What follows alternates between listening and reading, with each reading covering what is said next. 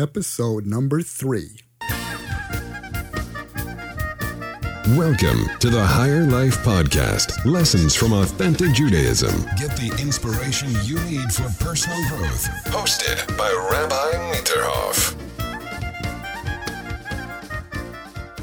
Shalom, this is Rabbi Eliyahu Mitterhoff, and I'm happy to be here this week simply because it's better than the alternative, which is not being here. Anyway, there's a lot of wild stuff going on in this week's Parsha. Before I talk about the Parsha, I want to talk about what's going to happen during the show. First, we're going to start out with the Parsha, then, which means the weekly portion of the week in the Torah itself. Then I'm going to do a little piece on Talmudic logic. Then I'm going to have a great stories about great rabbis, a story about a big rabbi. And my last piece will be on peace in your home, how to communicate better. So stick around, you'll be hear all about all these different things. Okay, in the portion of the week, which is called Truma, Truma means to give a gift. The Jewish people are commanded to give gifts in order to build the Mishkan. Mishkan means the place where the presence of God is going to exist. So I want to bring a midrash that speaks about this subject.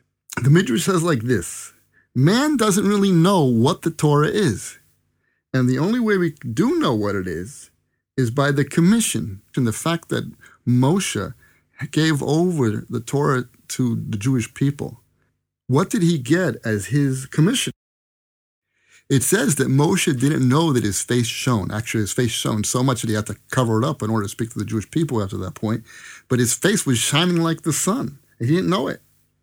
So you see, that was his commission. You can learn from there the value of the Torah itself. Then it goes a little further and it says there's also types of transactions where the person who owns the object comes along with the transaction.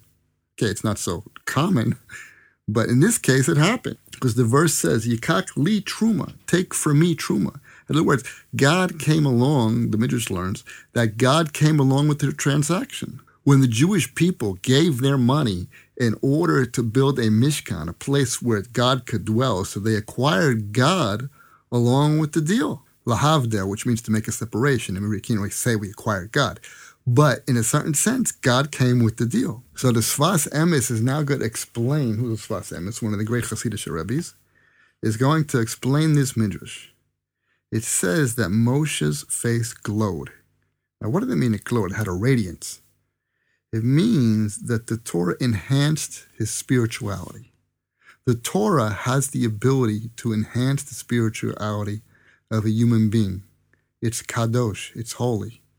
The more we interact with it, the more we relate to it, the more we think about it, we start to become holy people. We start to become spiritual. There's a transformation that starts to occur in our inner being. We start to think differently and look at life differently. We become spiritual beings. And we saw this on Moshe Rabbeinu. We saw that by the commission, as if he got the commission. The commission was that his face started to shine. And the pasuk in Koheles says like this: "A man's wisdom lights up his face, and the boldness of his face is transformed." The more wise a person becomes, he actually his face starts to. Shine. There were stories once when they were trying to hide the Brisker Rav from the Nazis. They tried to, you know, dress him up different ways, but uh, his face was shining. It was very hard to hide him. These are, uh, you know, this this was the reality. The reality was that his face was shining. So that was the first part of the the midrash, and the second part, the Sfas Emes explains, is what does it mean they will acquire me? How can we acquire God? It means that God will start to relate to us as we accept the Torah upon ourselves, the commandments, the mitzvahs. God will start to relate to us more. And the more we relate to it, the more we will receive. And on the other hand, if we don't relate to the Torah, we will not receive the spirituality that we're supposed to get. He says an unbelievable thing. He says our relationship with God is 100% dependent upon us. In other words, God threw the ball into our hands. Do we want to relate to God or not? God is so far beyond us in a certain sense. He's so far beyond this world. There are stars that are hundreds of millions of light years away. And God is way beyond all that, and God is creating all these things. What stops the Earth from spinning off its orbit and flying into the sun? One thing goes wrong in this universe, the whole thing's over. And God created the universe in all of its perfection, and He's much, much beyond. And on this, I want to bring the Chafetz Chaim, who brings the Pesikta, who explains on the verse, let them make a sanctuary, and I will dwell among them. So it says there, how is it possible for man to make a house for God? Doesn't make any sense. The verse says, heaven and the heavens cannot contain you. Nothing can contain God. How are you going to take God, who's totally infinite, beyond space and time, and have his presence dwell into a small dwelling? This is the question that Moshe asked God when he asked him to make him a sanctuary. How is it possible? So God answered him, I don't ask according to my measurements, according to my strength. I am speaking according to yours. All you have to do is put 20 boards on this side and 20 boards on that, and you can build it, and my presence is going to dwell there. So Moshe said, And even if I brought all the animals and sacrificed all the animals for your sake, does it mean anything to you? Or if I burn every tree in the world and make a fire so great that it would burn up to the heavens, would it mean anything to you? And God answered, No, all you need to do is put one little lamb on the altar, and that's enough. And then Moshe Rabbeinu asked him, What about the pigeon and that fish? What about if a person has to die? We know you're supposed to give a ransom for a soul. How is it possible to offer up anything for a human being? A human being's soul is so vast, it's so deep, it's so rich. There's so much going on in one human being. How is it possible to replace him with something that we can offer to God as replacement for his sins? To replace him if he did something wrong and he's really not supposed to be in this world anymore, what can he do to continue to live? God said, Don't worry, just give half a shekel. So the Chafetz Chaim explains we are only obligated to do what's in our power. Even though it makes no sense in terms of the magnitude eh, or what we are actually obligated or how can we possibly relate to God who's infinite? God said no. He brings the famous words of the rabbis that say like this Open up an opening for me, the thin of a needle. I want to open for you like the gate of a hall. So each person just has to do what he's obligated to do. So any person can go and open up the books. Just open up the books, start to read the Chumash with Rashi, look in Mishnayos, maybe go to a Daf Yomi shiur, find a friend who can teach you halacha, law or two, and then you'll start to, things will start to open up for you. The spirituality will start to come in. Person starts to do mitzvahs, light Shabbos candles. Doesn't keep Shabbos. Okay, he doesn't keep Shabbos. Light candles before the sun goes down on Friday night. You'll be surprised to see what can happen. But the Chaim explains there's a downside to this whole story. What is the downside? And I'm going to bring Rabbeinu Bachia also, who talks about that he says that a rich man cannot be exempt with the giving of a poor man. In other words, a poor man can only give a small amount, and a rich man is obligated to give more. And don't think that if you're rich, if you have more spirituality, if you have more understanding, that you can goof off and give less. This is not going to work. It's going to be detrimental. I want to bring the Rabbeinu Bachia, who explains that. So the Rabbeinu Bachia, who was a Rishon, one of the earlier rabbis, explains that anyone displaying laziness in his attitude of the acquisition of the Torah is liable to punishment. In other words, you better watch out. You get involved with the spirituality stuff, you can wind up in trouble. It's not a question, he says, of lip service, of serving God with a lukewarm heart. It's like you have a kid in the house you need to clean up, so the kid's sitting on the couch and you ask the kid to help. So on one side, if he would just sit on the couch, maybe you get a little bit angry. But if he gets up and starts moping around, all of a sudden your anger starts to flare because here's the kid he's supposed to be helping, and he's helping with a lukewarm attitude, to say the least. So um, that's the same thing between uh, between us and God. Even a king. Imagine you go to the king and you have a, you're coming lazy, you're not dressed properly. Uh, I mean, everybody understands this idea. You had this thing with the Olympics. I forgot it was. I think it was the Chinese well, somebody didn't dress properly, didn't have a tie on, didn't represent his country. So if you're going to play the game, you got to play the game until the end. And we have no choice but to play the game. The Rabbeinu Bachia explains it's like a two-edged sword in the sense it's like fire, for example. Fire gives warmth, which is a good thing, but also has smoke. Vinegar is bad for the teeth, but it's good for the stomach. So you have things that have two sides. But he continues, he says like this When a person is diligent in perfecting his character traits, he will experience that he enjoys constant personality growth. In other words, if you start to plug away, things are going to start to move.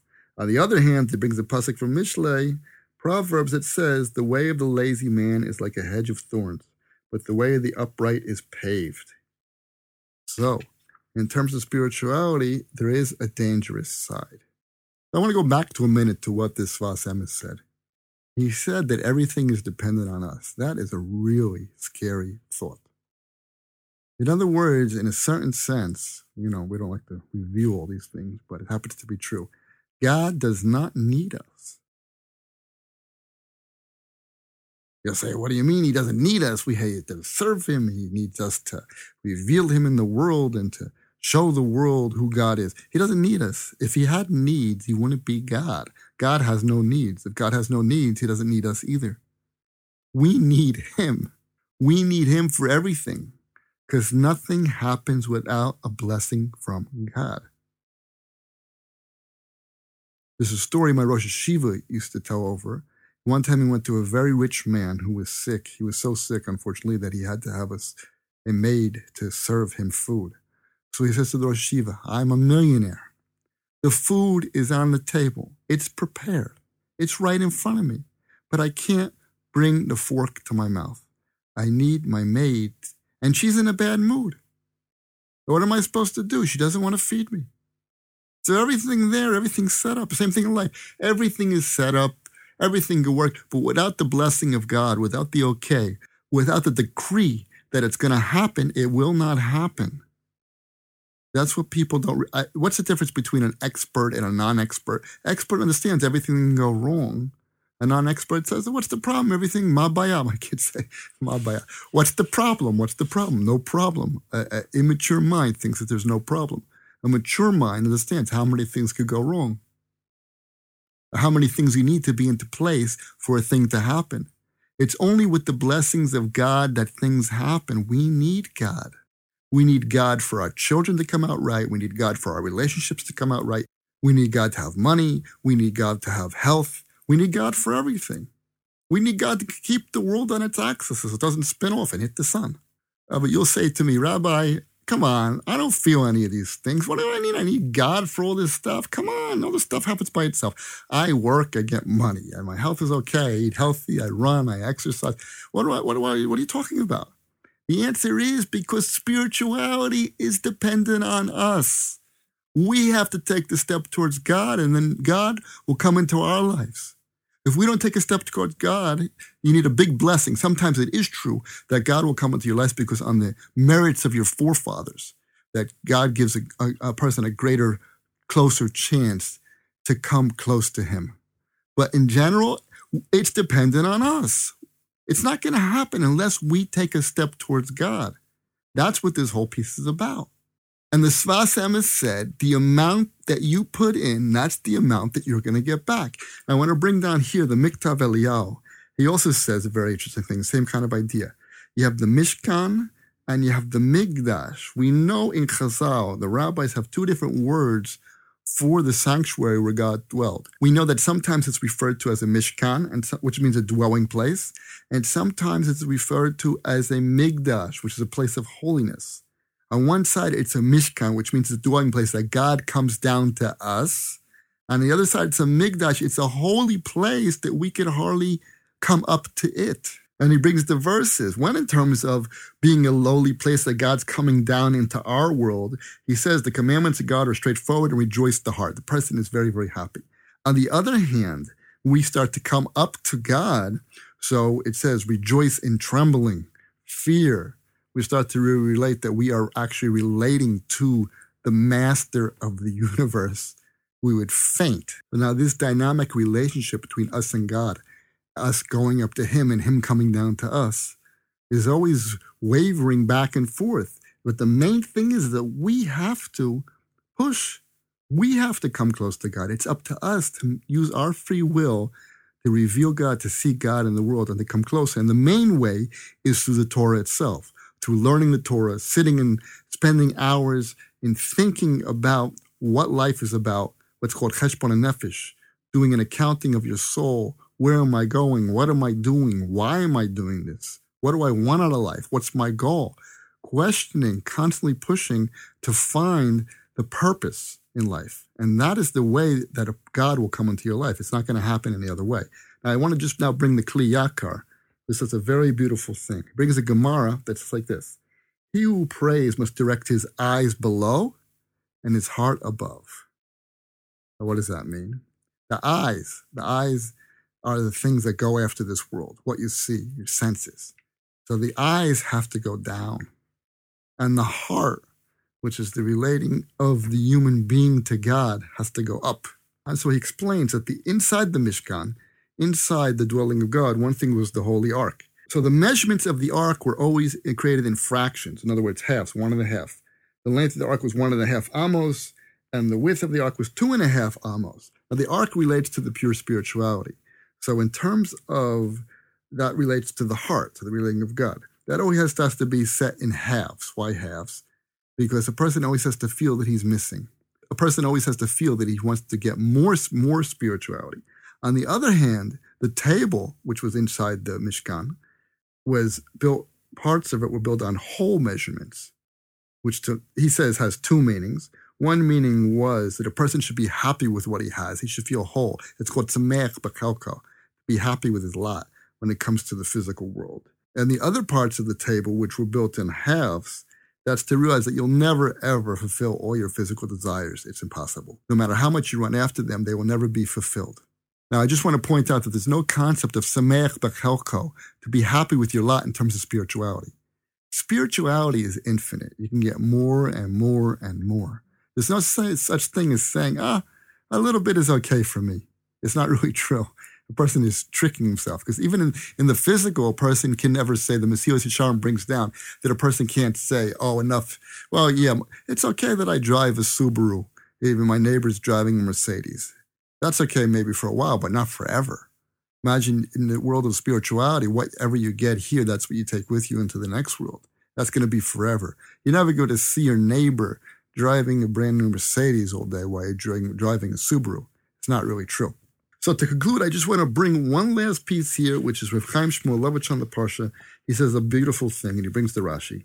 When it says that she should make for me a migdash, so Rashi says there, li lishmi, for my name. This migdash, this place where God is going to dwell, has to be 100% for the sake of God. It can't be any side things. It can't be for your kavod, for your honor, for your benefits, for the money you're going to make out of it, for any kind of personal thing. Spirituality has to be 100%. And if your spirituality is 100%, and if you push and try to grow, you're guaranteed that you will grow. And the benefits, which we saw from Moshe Rabbeinu's shining face, is real inner growth real growth in your inner being, and then all reality changes. The whole life becomes different, and it's called quality living. This podcast is called the Higher Life Podcast, which means quality living, living with spirituality, living with higher values, and having a better and happier life. Okay, that's the end of the first piece. Now we're going to speak a little bit about Talmudic logic. And now, Talmudic logic, learning to think about thinking. So I hope to cover every week a little bit of a Talmudic logic. The Torah itself is a text. Now, in order to understand a text, you have to spend time in the text. And you have to know how to read a text. And you have to understand how to get from thought, word, thought. The author, whoever wrote the text, whether it be God himself or the rabbis or later rabbis, early rabbis, they wrote how to thought. They put that thought into words. And then that word, we have to produce the thought. Now, how are we going to do that? Rav Yitzchak Kanpanton wrote a little book called Darkei Gemara, The Way of the Gemara, The Way of the Talmud. And he starts like this. He says, Harote Shechachem Yarbebi yeshiva.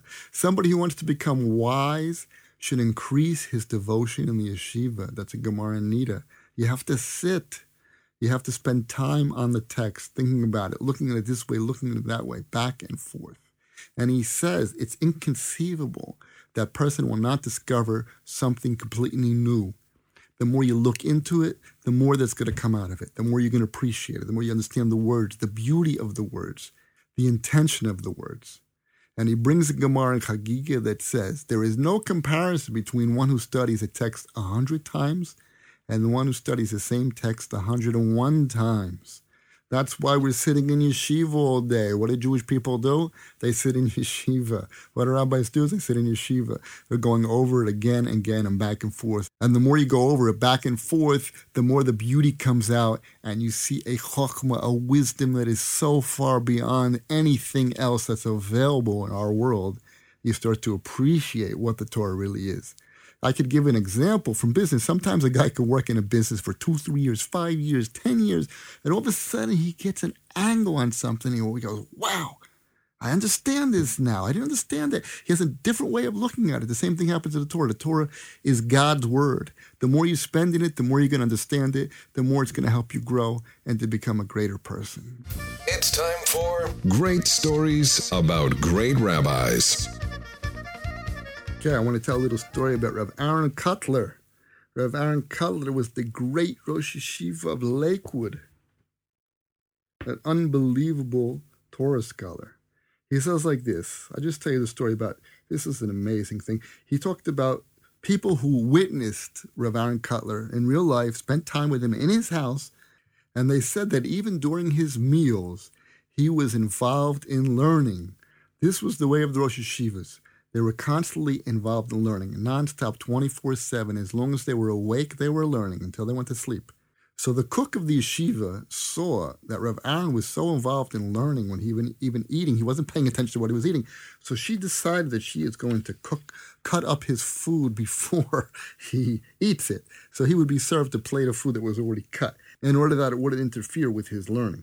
This basically means that he was eating for the sake of God. He wasn't involved in just getting the real pleasure out of the food. He was so involved in the pleasure that he was getting from the learning that the food was really just a side point. The Rebbitzin said about him, his wife, the Rebbitzin said about him, his wife said she never remembered him eating without a book open in front of him. You wonder why he became Rav Aaron Kotler. That's the only way he became Rav Aaron Kotler. And there's another story he was sitting with Rav Beryl Pecker and the Rebbitzin served dessert. And Rev Aaron was a little bit bewildered. He didn't understand why the Rebbitzin served dessert first. But really, she did not serve dessert first because he just didn't pay attention that he actually finished the meal. He didn't know that he finished the meal.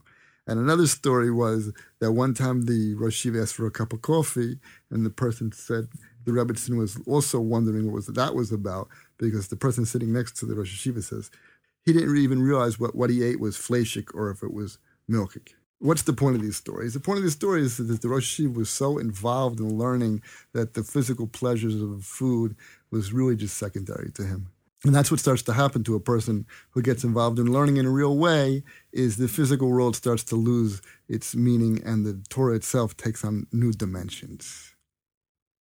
Learn to give, love, and communicate. This is Peace in Your Home.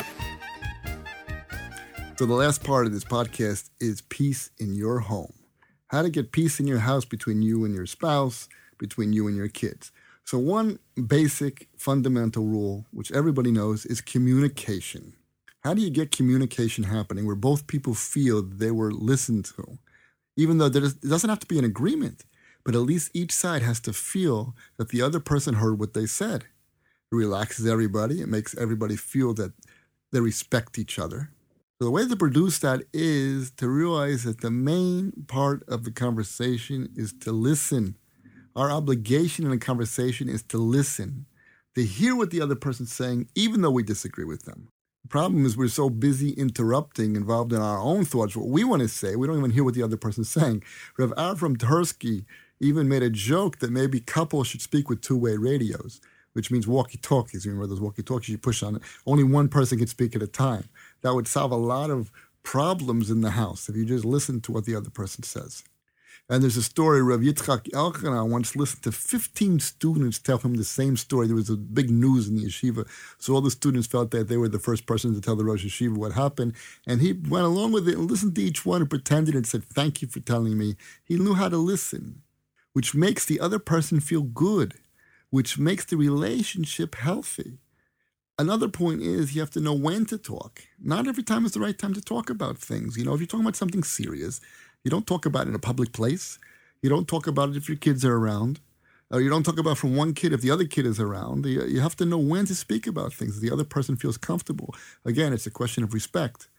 And you have to know how to say what you want to say. Don't scream it. The Koheles says, the words of the wise are heard when spoken softly. Speak softly, make the person feel make the person feel comfortable. The main thing is that the other person has to feel that they got their message across the way that they wanted to say it. And when that happens, you start to feel close to the person. You really understand them. They're expressing themselves and you're hearing what they're saying. How can a couple really get to know each other if they don't listen to each other? How are you supposed to build a relationship? It's about communication. Okay, that's it for this week's podcast. I hope to speak to you next week. If you enjoyed it, please share it with your friends. If it helped you, it can help others also. Thank you for listening. Your voicemail could be featured on the Higher Life podcast. Just visit rabbiminterhoff.com to ask questions or leave comments.